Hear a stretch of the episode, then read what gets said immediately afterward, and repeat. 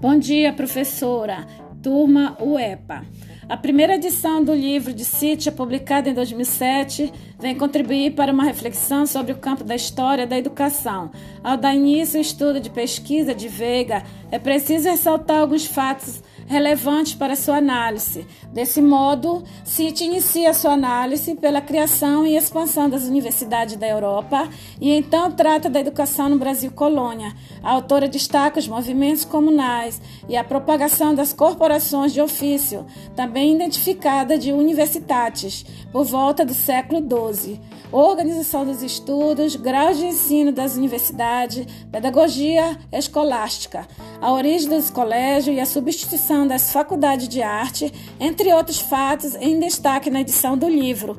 Foi em cima desse fato da história da educação que a professora Cíntia fez os seus estudos de pesquisas. São longos desafios a essa trajetória de ensino e de aprendizado, desde as primeiras universidades da Europa medieval até a realidade brasileira na atualidade. Não apenas os fatos, mas analisando seus significados em cada contexto social, conforme seu conhecimento da área a autora recompõe esse longo caminho em que a escola ocupa espaço privilegiado como um ambiente de socialização.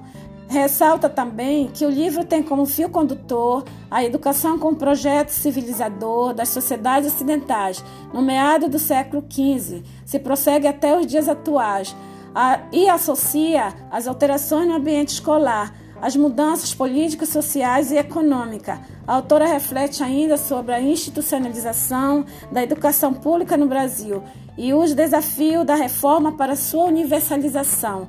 A obra de referência para os estudantes de graduação e pós-graduação.